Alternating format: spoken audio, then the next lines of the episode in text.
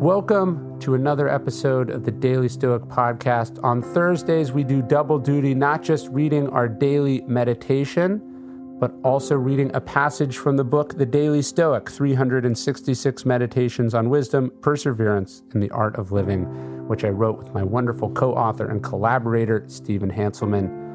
And so today, we'll give you a quick meditation from one of the Stoics, from Epictetus, Marcus Aurelius, Seneca then some analysis from me, and then we send you out into the world to do your best to turn these words into works. Dell Tech Fest starts now. To thank you for 40 unforgettable years, Dell Technologies is celebrating with anniversary savings on their most popular tech. For a limited time only, save on select next gen PCs like the XPS 13, where you can make the everyday easier with Windows 11. Plus, curate your dream setup with great deals on select monitors, mice, and must have electronics and accessories. When you shop online at Dell.com slash deals, you'll have access to leading edge technology and free shipping on everything. That's Dell.com slash deals. Your heart shouldn't be getting harder as you go. The old joke, which dates back to the 1870s, is that if you're not a liberal when you're young, you have no heart. But if you're still a liberal when you're older, you have no brain. Now, we can put any partisan beliefs aside and see how this is at least partly true. When you're young, it's easy to believe in the inherent goodness of the world because you haven't actually experienced any of it yet. You are naive. It's easy to think that everything should be very simple and always fair in that phase of your life. But as you get older, you start to realize that the world is more complicated. And in fact, that there is a lot of wisdom and necessity in the mos maiorum, the way of your elders. A settling into a kind of conservatism as you age and experience life is reasonable and probably smart. However, it should be obvious that that remark is also totally and completely wrong. Yes, it's easy to believe in ideals when you are young, and yes, it's harder to maintain that idealism when you get older, but that is sort of the point. Life isn't about getting more selfish and colder as you go. What kind of life would that even be? What the Stoics would say is that time will steadily reveal to you that there is such a thing as evil, that equality of opportunity will never result in quality of outcome except a catastrophic cost to all. But if you watch carefully, you should also see something else that time steadily reveals how much we all have in common, how connected we all are, how being kind and generous to others is the most rewarding thing you can do. Life exposes to us the truth of Marcus's line that what injures the hive injures the bee, that what goes around comes around, that while we can't let our hearts bleed for everything and every person outside of our control, allowing our hearts to harden is equally wrong. The point is to have a head and a heart always, to be an idealist when it's easy, but to stick to those ideals even when you see how painfully short reality measures up compared to them. Being lucky enough to continue to live on this planet should not be accompanied by cynicism and coldness. The source of your anxiety. And I'm reading to you today from the Daily Stoic 366 Meditations on Wisdom, Perseverance, and the Art of Living by yours truly and my co author and translator, Stephen Hanselman. You can get signed copies, by the way, in the Daily Stoic store. Over a million copies of the Daily Stoic in print now. It's been just such a lovely experience to watch it spend more than 250 weeks, consecutive weeks on the bestseller list. It's just an awesome experience. But hope you check it out. We have a premium leather edition at store.dailystoic.com as well. But let's get on with today's reading. When I see an anxious person, I ask myself, what do they want? For if a person wasn't wanting something outside of their own control, why would they be stricken by anxiety. That's Epictetus's Discourses 213. The anxious father worried about his children. What does he want? A world that is always safe. A frenzied traveler, what does she want? For the weather to hold and for the traffic to part so she can make her flight. A nervous investor that the market will turn around and the investment will pay off. All of these scenarios hold the same thing in common. As Epictetus says, it's wanting something outside your control getting worked up, getting excited, nervously pacing, these intense, pained, anxious moments show us at our most futile and servile. Staring at the clock, at the, the ticker, at the next checkout lane over. It's as if we all belong to a religious cult that believes the gods of fate will only give us what we want if we sacrifice our peace of mind. Today, when you find yourself getting anxious, ask yourself, why are my insides twisted into knots? Am I in control here or is it my anxiety? And most importantly, is my anxiety doing me any good? I don't know about you, but the, the pandemic certainly brought that home, right? Like the immensity of our powerlessness over this situation. Yeah, get your vaccine. Yeah, wear a mask, be safe, whatever. You, you control some tiny things, but you you don't control what's happening on the other side of the planet. You you don't control what your local government is doing, what your federal government is doing, how the countries coming together. You don't control any of it, and we've just watched time after time as they've you know messed up, fallen short, and those consequences came back to us. And there's this great term that's come out of the pandemic. I mean, I'm sure it existed before. The idea of doom scrolling, right? You pull up your phone, you're anxious, you don't like where the world's going, and you just mainline crappy news, and it's just it's a way of feeding that anxiety, of course. Um, but it's not, of course, it's also not not doing anything about the situation. I talked about this on Rich Roll's podcast when I was there to talk about Courage is Calling. I was I was explaining that you know one of the things the pandemic did by taking things so many things away, right? Like I traveled less, had less meetings, I had less going on, especially early on in the pandemic. Less so now as we've sort of adjusted, but early early on, it was like all the things that I used to think I would get anxious about, like flying, as I'm talking about, as I'm talking about the anxious father, the frenzied traveler, the nervous investor. That was me. Just a just a, a little inside baseball. Of course, I'm always writing about myself.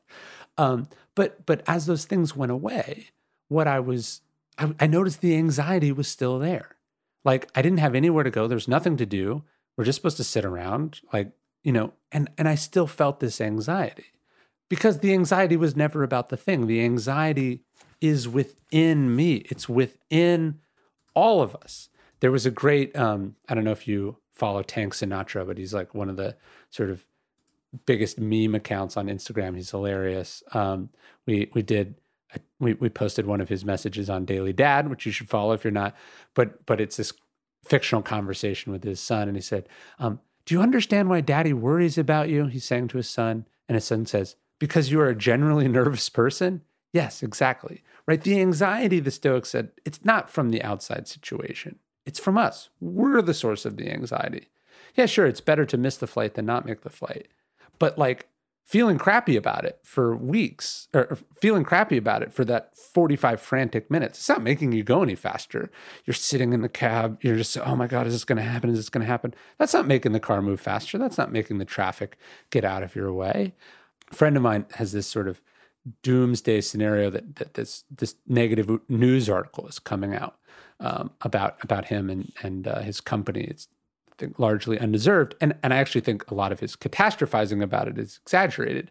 But the point is, it's going to come sometime in the next month or so. It might even be out by the time you're listening to this. But he is sort of handed himself over to torturing himself about it every day until that happens. He's just a nervous wreck about it. I feel terrible for him. I've tried to to sort of pull him out of it, but he's kind of just given himself over to that anxiety, and it's he's as Seneca would say, suffering before his time. He's suffering more than necessary. But that's really what that anxiety is. It's this like ritual, this pattern, this I don't know dance we do that we, we hope is going to alleviate the thing we don't want to happen, or the thing we do want to happen, or the bullet we hope to dodge, or whatever it is but it's really just torturing ourselves, torturing ourselves in advance. It really has nothing to do with the thing at all, right? It's because, as as Tank was saying, we're just generally nervous people, or as Marcus was saying, because the anxiety is within us. It's who we are. So I think today's message is just a reminder about anxiety. The source of the anxiety is not the external situations. It's not the other person's fault. Nobody's making you anxious. You're the source of your anxiety. And at the root of your anxiety is a focus on an outcome that will happen or it won't, right? That your actions will work or they won't. But the torturing, the hand uh, wringing, the stress, the nervous phone calls, the frantically checking your phone over and over and over and over and over again, uh, the, the, the not being able to concentrate, the, the the lashing out, whatever the symptoms, however they manifest for you, that's not going to address it. And I'm I'm I'm not saying this glibly. I'm saying this again as someone who who knows where you're coming from, who experiences that anxiety myself. It sucks. It's no fun. And uh, the irony is, some of the things that I find myself most anxious about, I end up bringing about through my anxiety. I really want something to go well, like uh, I don't know, like a family trip or you know a date with my wife or something. I want it to go well, and then because of the anxiety, because of the stress, the pressure, the expectations, right? Uh, you know how this goes. Not the way you want it to go. So, just a reminder where the source of your anxiety is work on it. It's not making you happier, it's not making the world better. And uh, let's discard it, as Marcus says. Thanks so much for listening to the Daily Stoic podcast. Again, if you don't know this, you can get these delivered to you via email every day. You just go to dailystoic.com slash email. So check it out.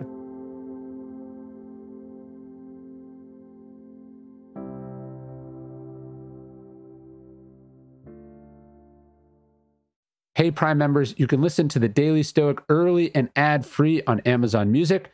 Download the Amazon Music app today, or you can listen early and ad free with Wondery Plus in Apple Podcasts.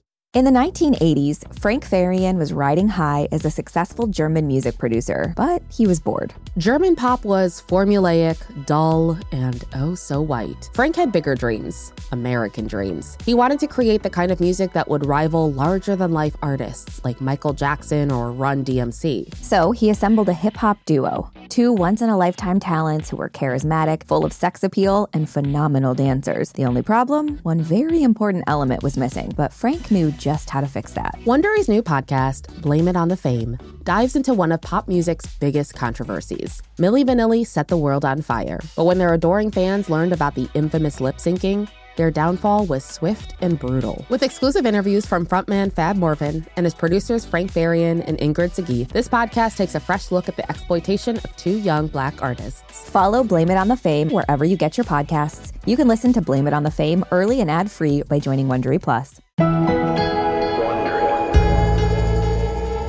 From Wondery, this is Black History for Real. I'm Francesca Ramsey.